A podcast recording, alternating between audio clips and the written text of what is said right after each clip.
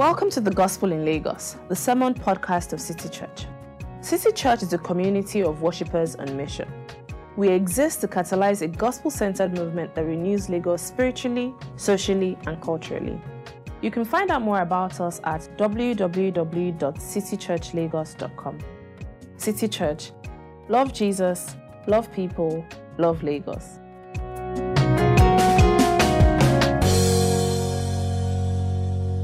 Morning's reading is going to be taken from the first letter of Paul to the Corinthians.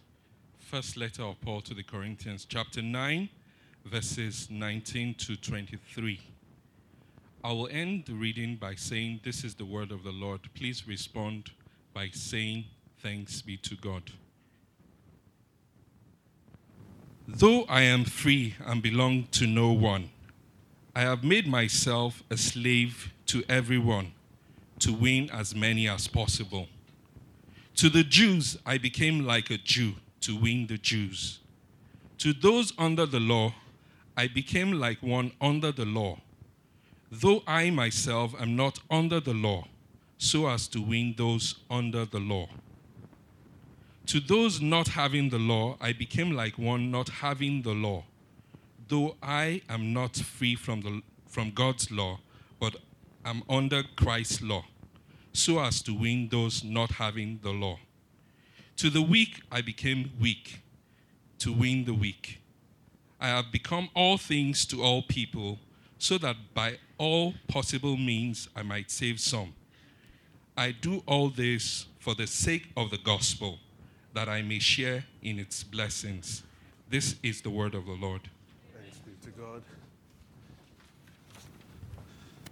Thank you very much, Paula. You know, during the song of the word, you're not meant to sing. I hope I still have my voice. Uh, thank you guys for really leading us into um, preparing us for God's word.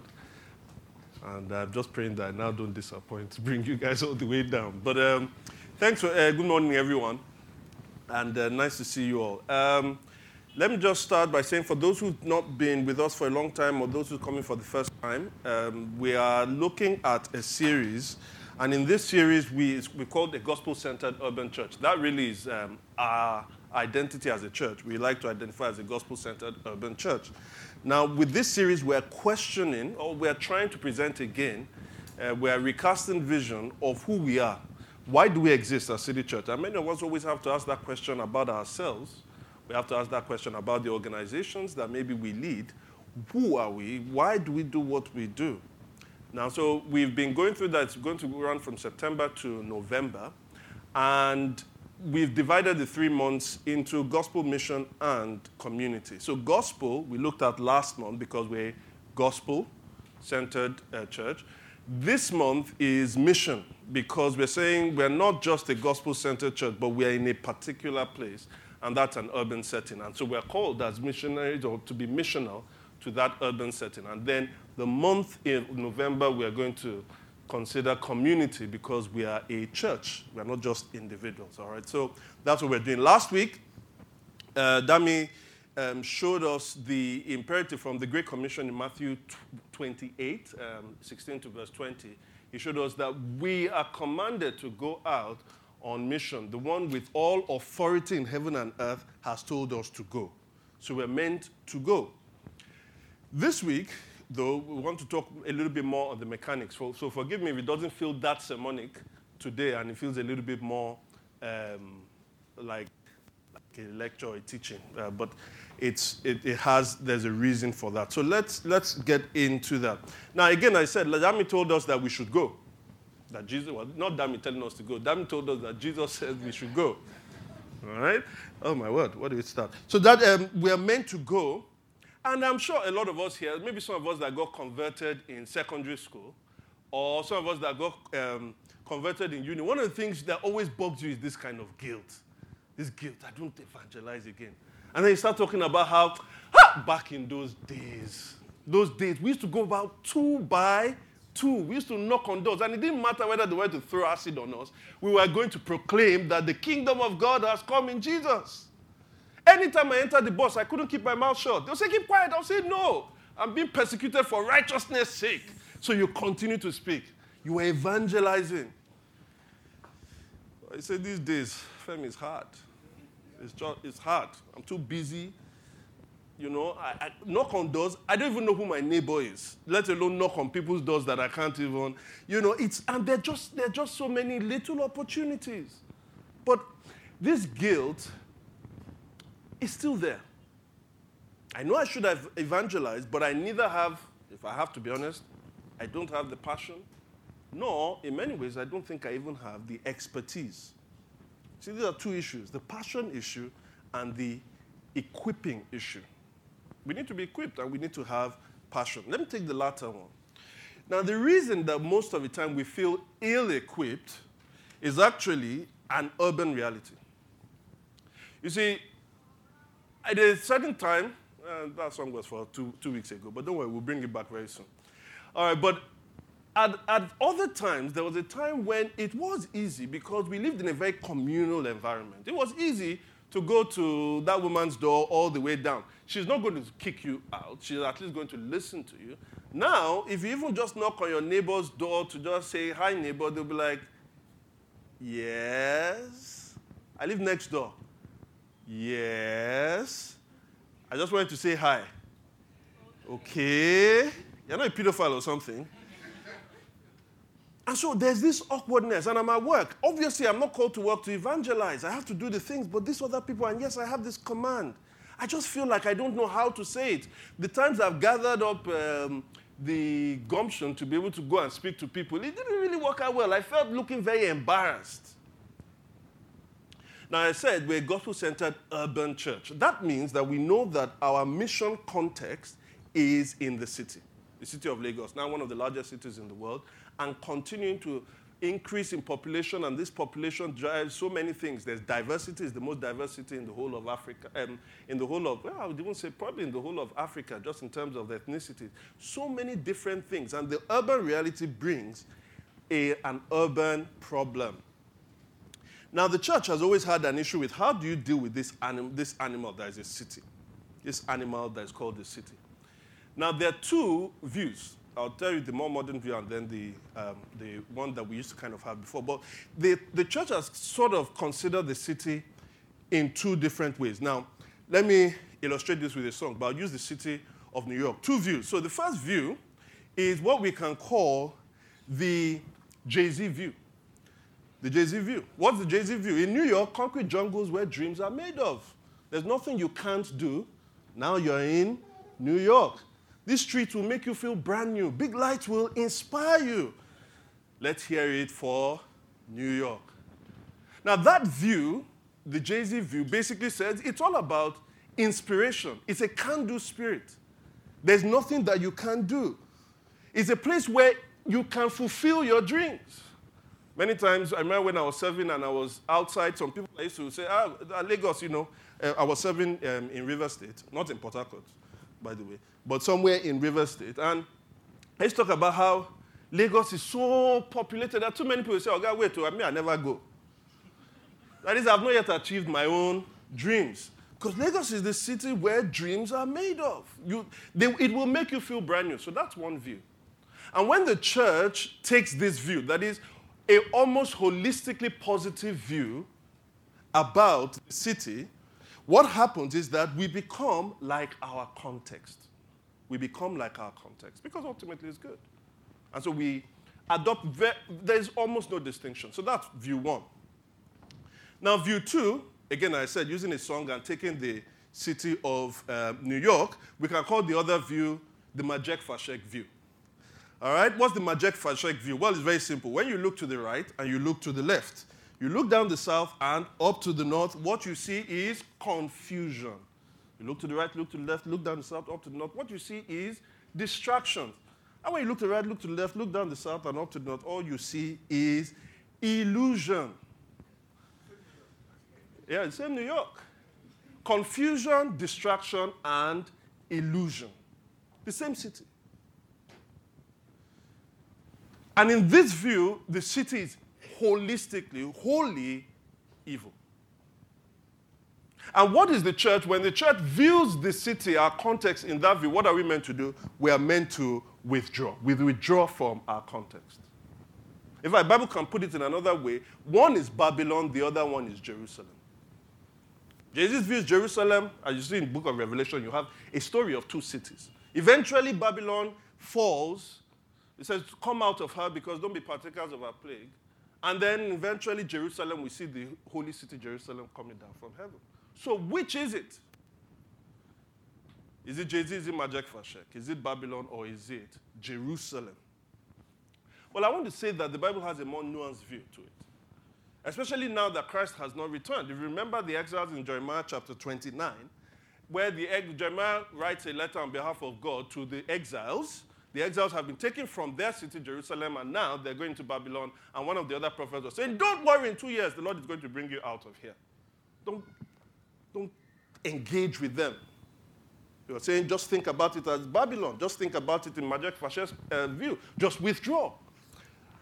And then God says, No, you will live with your identity. You are still exiles. In other words, your identity is not formed in Babylon. You are my people. Your identity is formed from another place.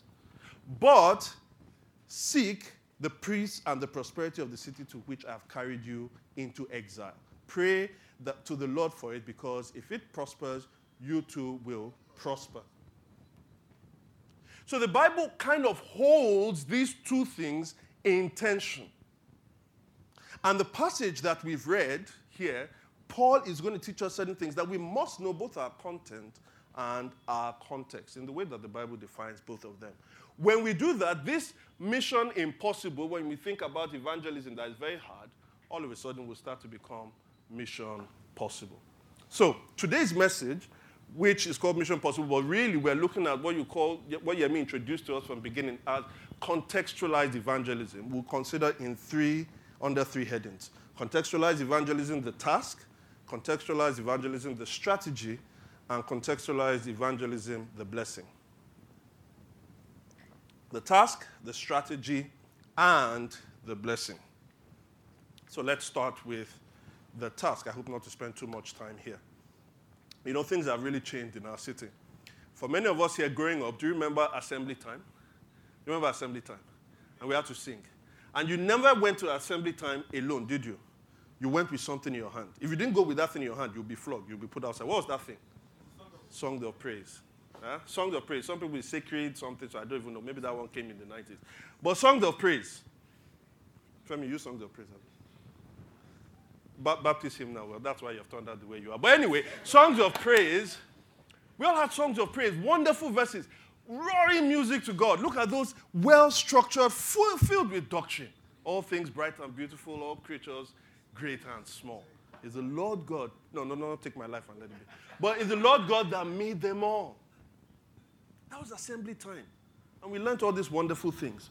So you can imagine, to my horror, when one day my son came back um, and he had from uh, one of the songs he'd learned from assembly time, and he started telling me about how God, uh, Daddy, um, I want to bend low, bend low, bend low, bend low, and see what the Lord can do. Horror. what? He learned it during assembly time. Now it follows in a long line of entertaining, mood lifting Nigerian Christian songs. One of those songs is called Winner. Oh, do you remember? Winner, oh, winner. I mean, don't worry, don't sing it. But there's a part in that song where he asks us a question. Eventually, he's done all of those things, and he asks you a question Are you a winner? And I can imagine Paul asking that same question. Because Paul is so obsessed in this passage about winning.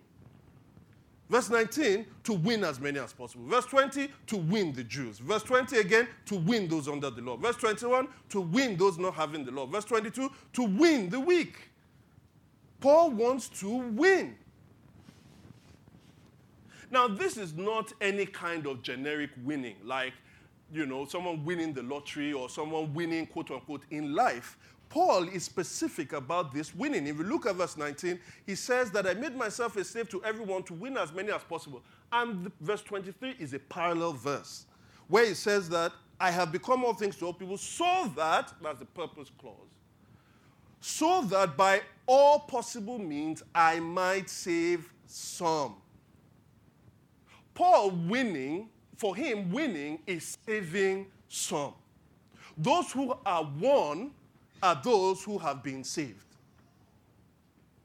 Which begs the question won to what or to who? And with what? What am I winning or what am I winning them to? And what am I using to win them?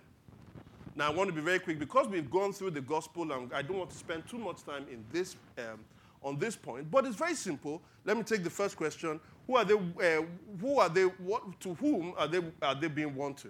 And the issue here, remember, it says that they are saved. But the question is, who are they saved from? And the Bible is clear if you read Romans chapter 1, 2, and 3. We are saved from God, that is his wrath. But we are also, if we are saved from God, we are won to who? To God as well. That is his eternal blessings and pleasure. The wrath of God is revealed upon all humanity. Can someone help with that window? I think one of the windows is open there. The wrath of God is revealed upon all humanity upon all humanity because of evil and sin. When Paul says, I'm trying to win people, he's saying, I'm trying to save them. Okay, don't forget. Okay, should we wait for him? You're stealing my thunder. All right. Can we back back to Paul? Okay, not to me, back to Paul. All right. When Paul says that we are winning people, the idea is we are saving people. Who is he saving those people from? He's saving them from the wrath of God, the just and holy God. But that just and holy God is the same God that he's being won to. So that we don't have one angry God on that side there, and then we have one loving Jesus Christ here. In fact, if you read the Bible very well, you will find out that that Jesus, gentle Jesus may come out, is the same person who is going to judge the living and the dead. He is the one that treads the winepress of God's fury. God has ordained a day in which he would judge the world by the man he's ordained, Jesus Christ. But it is that same Jesus that on the last day we will worship with God in the holy city, where we'll be saying, Worthy, worthy is the Lamb, like we sang today, and the one who sits on the throne. So we are saved from God, but we are saved to God, from his eternal condemnation, but now to his eternal blessing. The question I have for you is this Do you believe that? Do you believe that?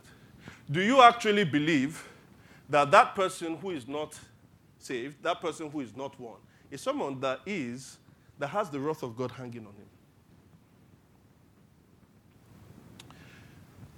But let me quickly move on to what are we using to save them? You know, if you're many of the guys here, you know, you won your wife. You know, at first she was a bit distant from you. She thought you were weird. She thought you were a bit, you know.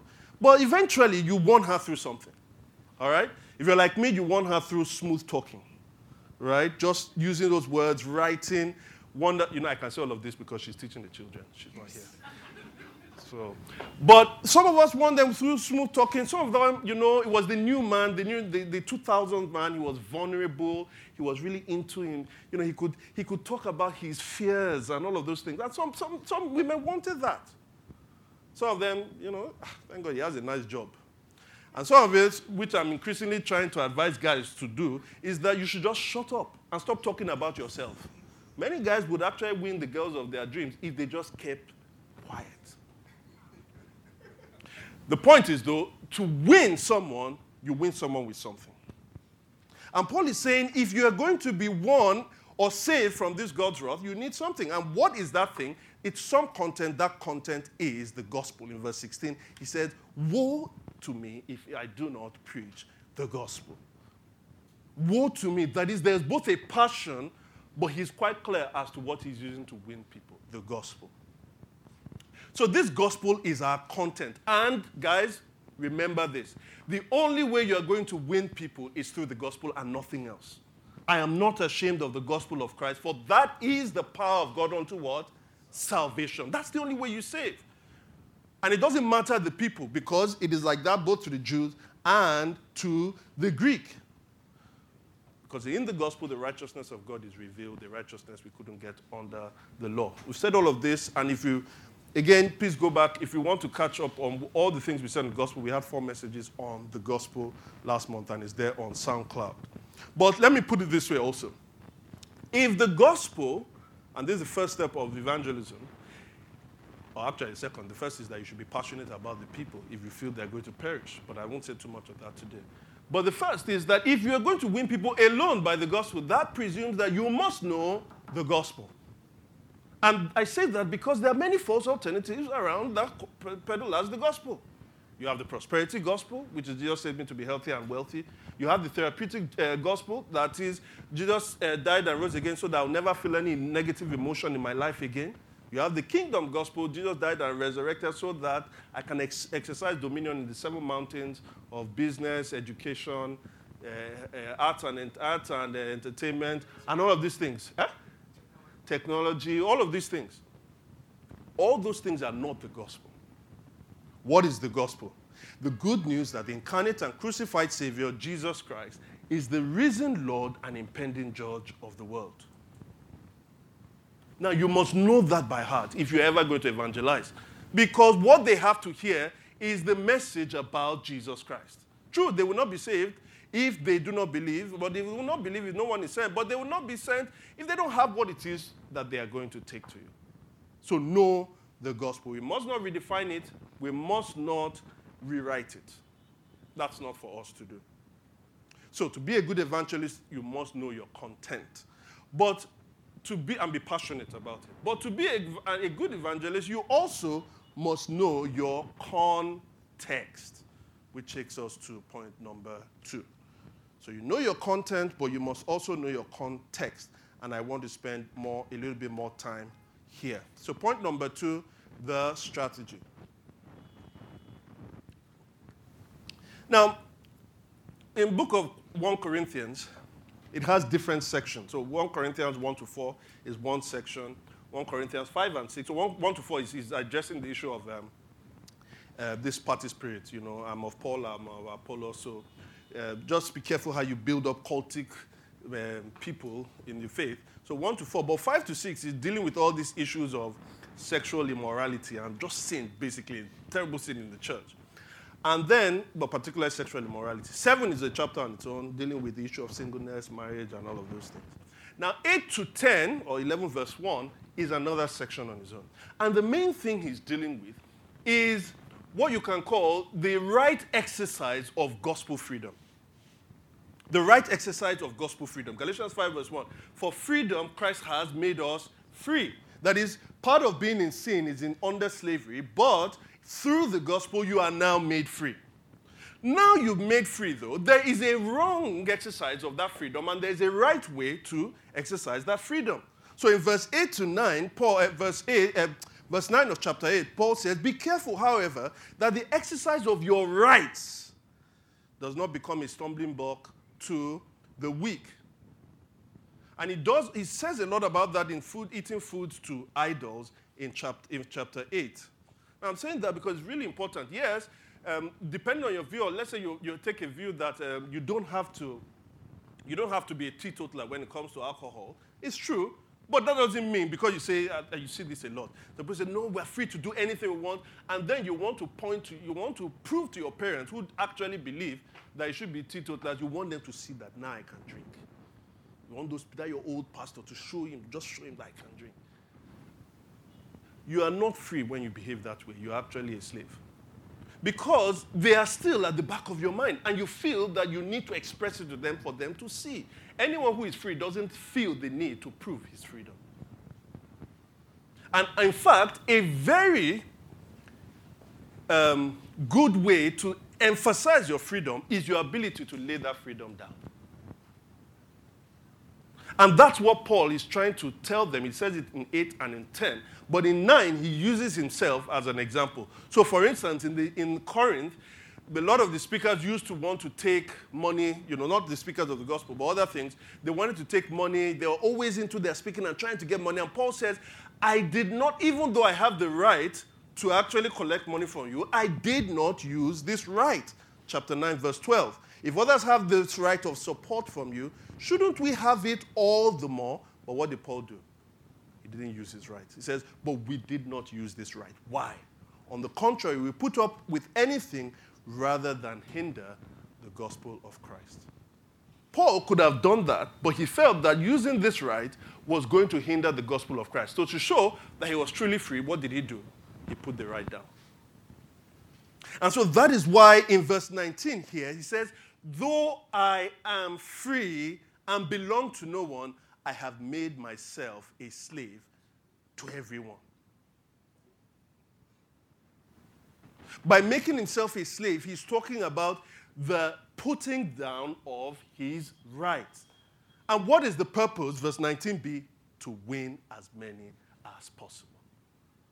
Do you see? I am free, but I lay down my rights. Why? For a purpose. I want to win as many as possible. Let's face it, one hindrance to the gospel advancement in many of our lives is our hatred for the disruption of our comfort. It's traffic. It's going to be an awkward conversation. I don't know, this relationship, we may, you know, it may affect this relationship. Well, this relationship for eight years that you've still not been able to tell the person that the way they're living is not right. No, you see, at that point, the gospel to you is your comfort and not the true gospel of Christ. You see, when Paul speaks about everyone, though, you notice in verse 19, he said, I made myself a slave to everyone. He's not talking about everyone in the whole world. He's talking about everyone in the terms of in terms of the classes of different kinds of people. And he shows us those different kinds of people from, from verse 22 from verse 20 to 22. Who are those? Those are the Jews, those under the law, those not having the law, and the weak. Paul said, I have imposed slavery upon myself to become like these people. But notice what Paul is doing. On the one hand, he says everyone. On the other hand, he breaks down those everyone. On the one hand, he's grouping all of them together. These are the people maybe in Corinth. But on the other hand, he's reading his context very well. He's saying they are the weak in terms of how they understand certain aspects of the Bible. But it's also saying they're cultural, that these are culturally Jews. Then it's also saying, in terms of theology, these are those who are under the law, but these are those who are not with the law. That both culture and and theology. In other words, Paul is breaking this context down. Paul is saying, I just, I, I am aware of the context in which I am bringing the content to. This is really important. The only way he's going to be able to save some is by reading the context that you see in verse 22, so that by all means I might save some.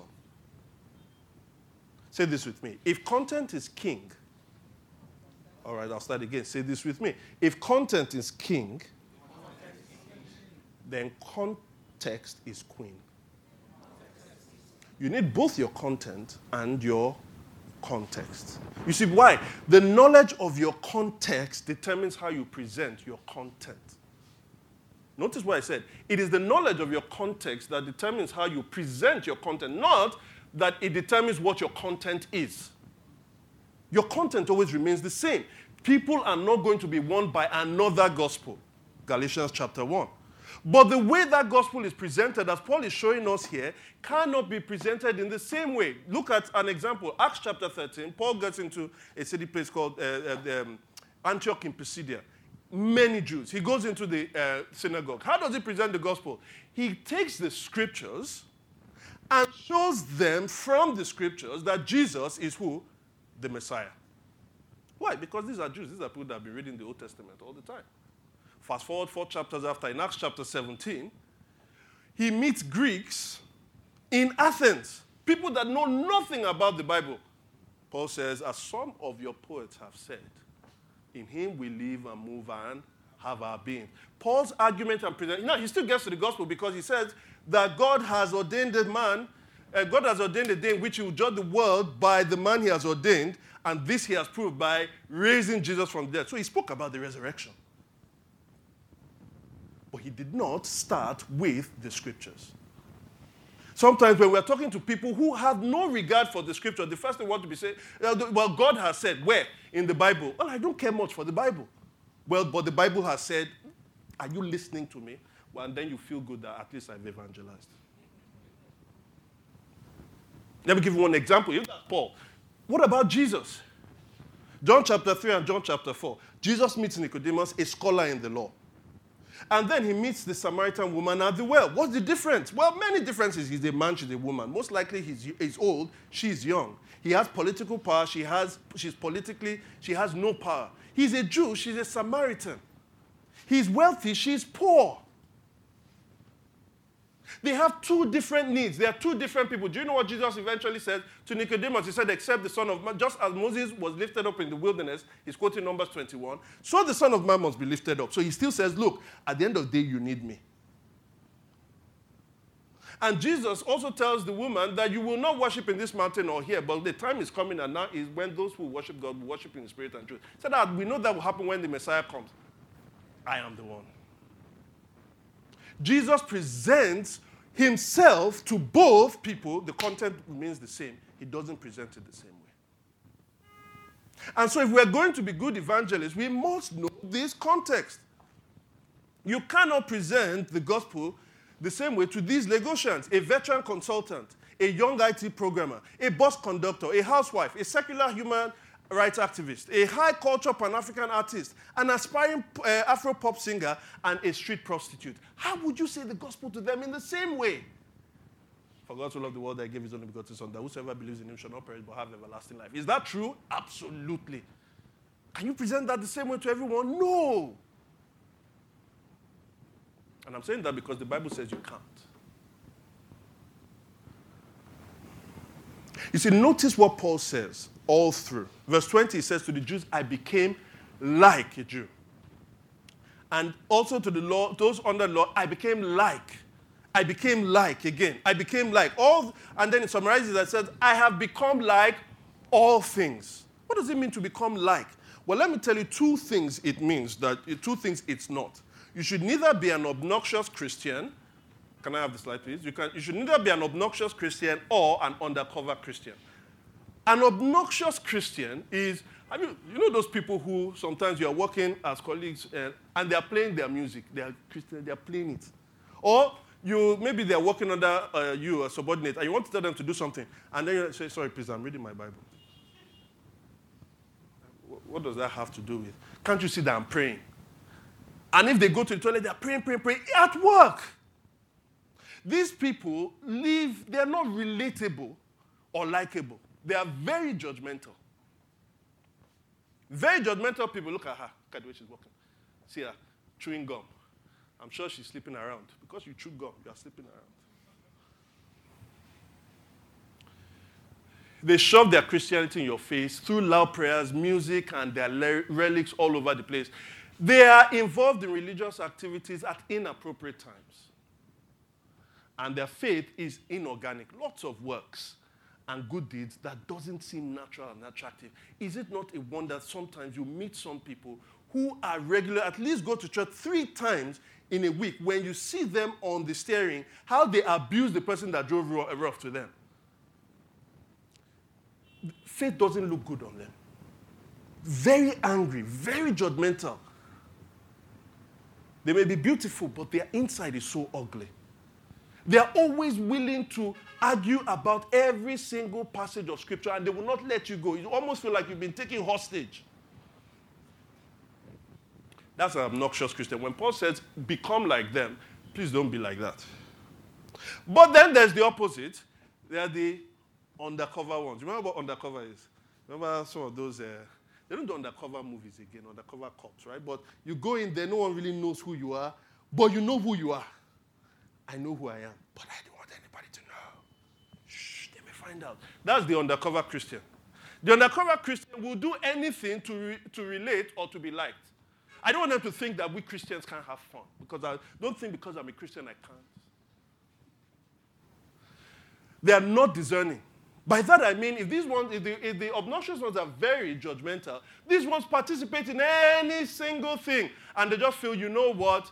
I am saved by grace. Nothing can touch me. I am above, and I'm not. I'm not beneath. It's not whatever what comes into a man, uh, uh, comes into a man that that um, that defiles him, but it's what comes out. After all, I'm not saying it like that.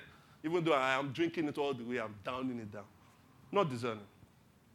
That Christianity is extremely private. It's all about, it's not what you do on the outside. It is what you do. After all, Jesus said that when you pray, don't allow anybody to see you. So it's on the inside. I worship God. I have my alone time with Him. Look, this morning we had a fantastic time. Me and God, we are like this. We'll never cancel any meeting for a religious activity.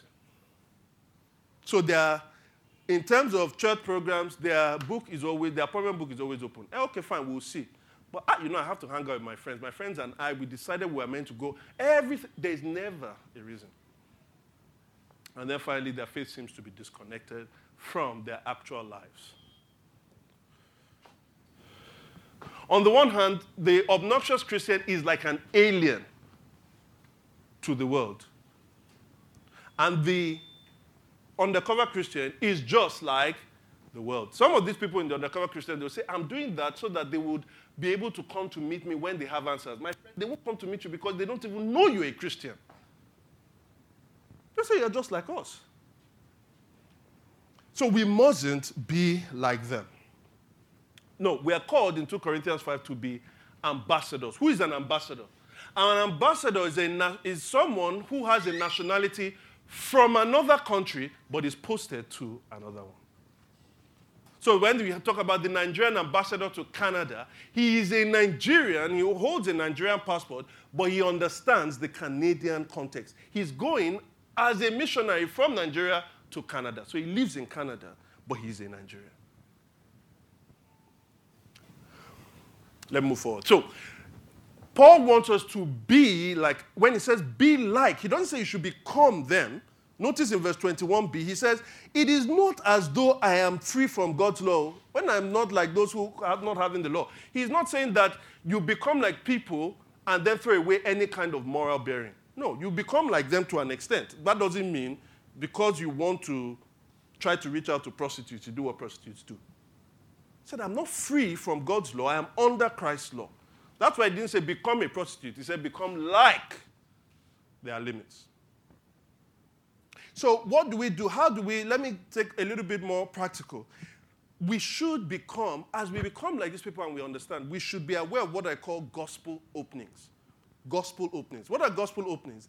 These are, it's the consequence of idolatry's failure, which results in a crisis, a question, or an event in the life of a non Christian that can only be fully resolved by the gospel.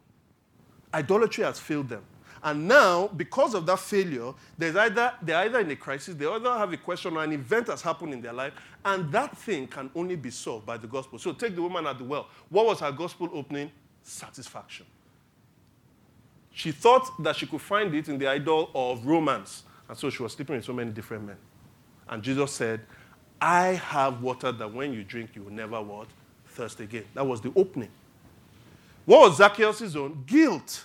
What was sinners and tax collectors' own? Rejection. People had ostracized them because they were ultimate traitors. So when Jesus was sitting with them, they saw in Jesus an acceptance that the whole society was not giving to them. What was Martha's problem? Something we all know in Lagos workaholism. And that's why she thought with workaholism and this kind of thing, you will be judgmental. You'll be thinking other people are not working like you. Just be angry and a crank whilst you are doing the work. And Jesus said, No, no, no, no. You're using this to find an identity. Martha has found where the true identity is. She's sitting down with me. See the gospel opening? And what was Mary and Martha's problem? They had a crisis because of an event that had come. Their brother had died. Death was the problem. For many people, questions of life come up at the death of a loved one. So these are gospel openings. Let me give you um, one example that I wrote down here. Well, one is a sacrificial scenario, the other one is a breakup scenario. I don't know. I was going to read both of them, but I don't think we have as much time. No, we don't. So let me give you a sacrificial scenario in the place of work. A subordinate who is still on probation makes a terrible mistake, such that, if escalated to her, by her line manager, will inevitably result in her losing a job. So her line manager noticed the error. And at the next manager's meeting, instead, he took the fall for her. Now, he's reprimanded, but both of them keep their jobs because he had more social capital after a while of working in the company. So both of them keep their job. She's extremely grateful, but is in more intrigued that in a dog eat dog corporate atmosphere, like we have here, he would do such a thing. She asks him why. He doesn't say more, just that it could happen to anyone. She's unsatisfied and keeps insisting that he explain to her. He finally tells her that he is a Christian. And because the opening is there by what he did, he hasn't yet preached the gospel to her. But now this has given him an opening to say something. I am a Christian and Becoming one requires trusting in a Savior who sacrificed his life to save those who deserve death. He was just following in the footsteps of Jesus. He took the fall for her. Where did he learn that? He learned that because Jesus did the same thing for him. She asked him, Where does he go to church? You see, and that's one. I can give another over many different scenarios where we see gospel opening. And this one I'm telling is a true story. It's a true story that happened to somebody um, in a church in New York. There are many different openings. The problem is that we say it's time for evangelism. Oh, yeah, yeah, let's organize. That is thinking evangelistically and not thinking missionally. If you are thinking missionally, mission is a part of our identity. We're always on mission. You don't wait for something. But it doesn't mean also that you just over programize it. You're always open. You're always, your ears are always attuned. You have antennas that's always looking for crises and events in people's lives. Because if we truly believe the gospel and people are not under the gospel, they will have those things in their lives. Just wait for it. No, but this assumes that you have real relationships with people. That's the other thing. If you don't have relationships with people, you can't really have those openings. But those relationships cannot be totally, you can't be totally unequally yoked with them. It's all about partying, it's all about watching movies, and it's all about doing work. If that's the case, you will never again see that these people are under the wrath of God and need to be saved. But if you have genuine relationships where those things matter, but also their eternal salvation matter, you will be open. They will feel like they can come with their issues to you. And that's why I really do think if we're thinking in an urban context, and not really just in an urban context, most of the time when we think of people giving their lives, we think of the Damascus, Damascus Road paradigm. You know what Damascus Road paradigm is? Paul, right? This instant, on the, he was on the way to actually destroy Christians, and he had a moment, and then he saved. He was saved. So most times we say, when were you saved? The vast majority of people in the Bible, there is no such thing as when they were saved. When was Nicodemus saved? Well, it certainly wasn't after he talked to Jesus Christ. Jesus Christ didn't tell him, Give your life to me now. In John chapter, that was John chapter 3. In John chapter 7, we see him now arguing with the Sanhedrins about a certain issue. Was he saved then? In John chapter 19, we see that he's come to collect the body of Jesus. We know certainly he was saved then. We just don't know when he was saved. And so we should really stop thinking about evangelism as just a moment. Of course, there's a moment where somebody crosses. That's not your problem. Rather, we should think of evangelism as a process. The evangelistic, uh, what we can call the process evangelism, which is basically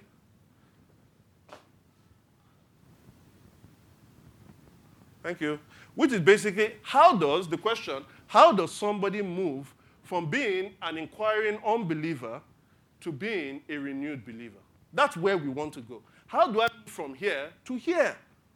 Now, most times we just say, well, if you just preach the gospel and the person says this prayer after me, then the person will become that. And usually it's not. In fact, normally it takes a first step, and the first step is that the person sees. There's an awareness. And the awareness is basically, I see it. That's when somebody now starts getting rid of stereotypes. He starts saying things like, you know, Christians can be intelligent, you know. Oh, I now see the difference between being a Christian and being moral. Just because they saw certain aspects of your life. Now, you move from that stage, and then you move to the stage of relevance. And at that point, the person is saying, you know what, I think I need this. They begin to see the slavery of either living a life out of works or living a life out of license. At that point, they start saying, an awful lot of very normal people like people really like this church. It would really help if I could believe like she does. I don't believe like she does, but it will help. Look at her life. I don't like the way my own life is going. I really would like to be like her. And then after, or they may even say Jesus seems to be the key. I wonder who he was. And that moves us from a stage of that and moves us to the stage of credibility. I need it because it is true. At this point, it's not just because it's true for her. I see that it is true. I see that the Bible is historically reliable. Jesus really is God. I see now why Jesus had to die. It's the only way. And then they give it, you go to the stage of trial. I see what it would be like. At this point, they are probably involved in something, some kind of life group, maybe in your gospel community, they start coming. They're talking about Christianity. In fact, you will find that some of them will start to defend it, even though they have not said that they're Christians. But you just find like, and maybe that's where Nicodemus was in John chapter 7. They start trying it out. And then the next stage is what you can call commitment. This is when they take it. That's when they say, I am a sinner, I need a savior, and I will believe in Jesus and live for him. And after that, then you have the reinforcing stage. And at that point, they are being renewed. It's now when the penny drops. Now I get it. And it's only from that that you now move from being an inquirer on, on a, a non Christian or unbeliever to becoming a renewed Christian. In other words, what am I saying? Part of the problem of the pressure that we face with evangelism is that we are waiting for that person to say, I get it, when we present it to them. So we're looking, because we live in an expertise age, an age where everything is plug and play, we're looking for that teacher or that pastor to be able to say, just give me the exact words. If I can just say these exact words, and then this person, this is why the, you know, the prayer, the sinner's prayer works so much. Because the sinner's prayer is, is a, it's, it's all in, it's, in, it's a very nice toolkit. Right? You get to this point, do you like it? Okay, if you like it, say this prayer, now you're a Christian. And most times, it is hard work, but at the same time, it's hard work just in your life. Live as that person. If you live as a Christian, you will see that it is not optional to be missional, but you will be aware of gospel openings. Don't miss them out. Final point. Paul, why are we doing this thing? Paul says, Paul basically says this in verse 23 I do all of this for the sake of the gospel. I do all of this for the sake of the gospel. What does it really mean? I thought, yeah, we're doing it for the sake of the gospel. Actually, no, I'm not doing it for the sake of the gospel. It's the gospel that we're using to do. What does he mean by I do this for the sake of the gospel? And then he adds this he says, that I may share in its blessings. Now, that's an unfortunate translation. It's not so much that I do this for the sake of the gospel that I may share in its blessing, but it's more I do this for the sake of the gospel that I may participate in it that I may participate in it. In other words, contextualized evangelism is a kind of participation in the gospel in a much more centralized way than just sharing the gospel. And what do I mean by that? If I come to Aleri today and let's say Aleri has had a crisis in her life, and it's a crisis I don't share. I've never had that in her life, in my life. The best she can expect from me is what we call empathy.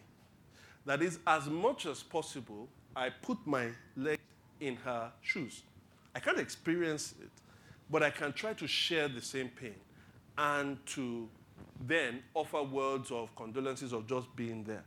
When you're not shared in a particular experience, the best you can do is to offer empathy. But yet, there's a distance. Because I've not shared in that experience, there's a distance between myself and her in terms of what to say, or just even her attractiveness to me as a person that could offer her comfort. If I have shared in that same experience, that's another thing. Because then I'm not offering just empathy. What am I offering? Sympathy. I have shared in your experience.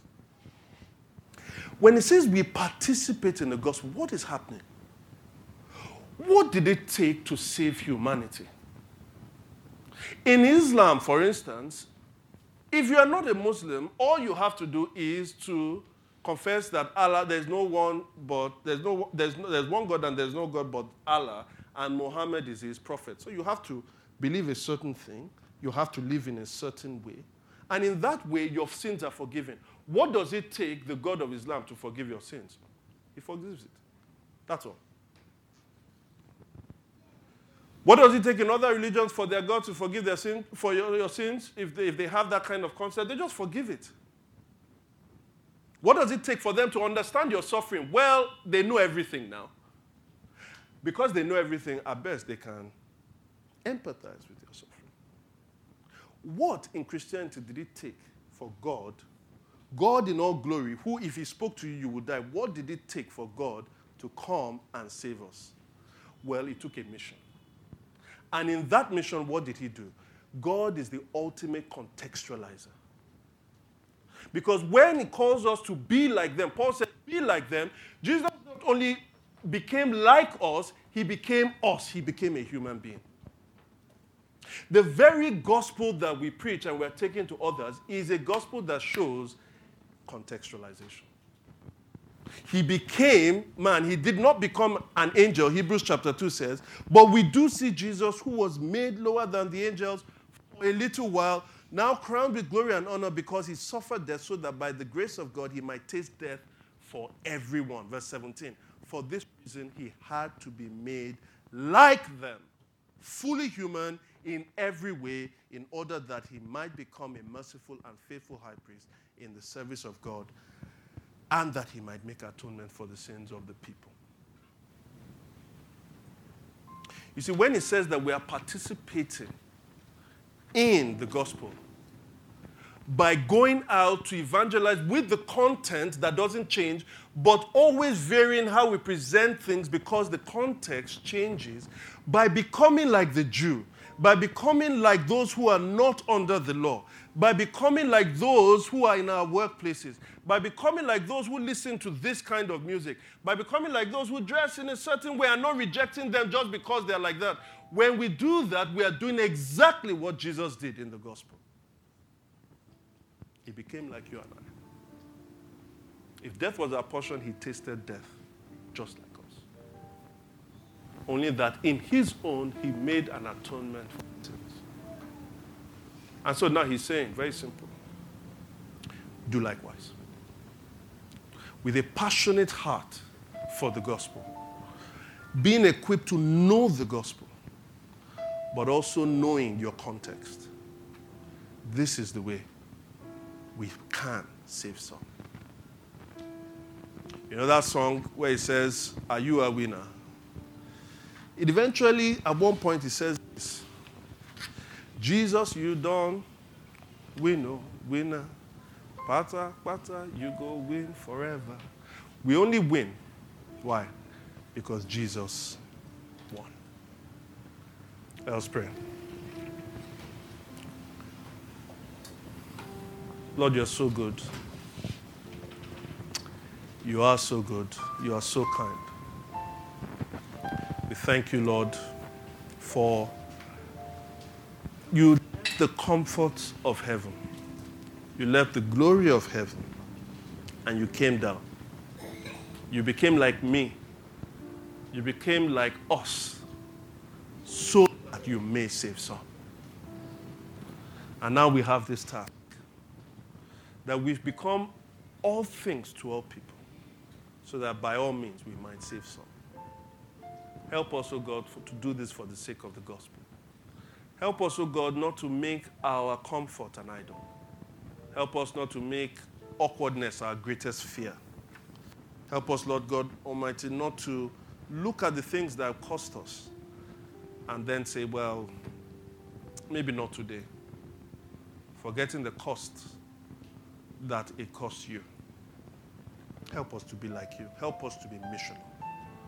I ask all this through Jesus Christ our Lord, we pray.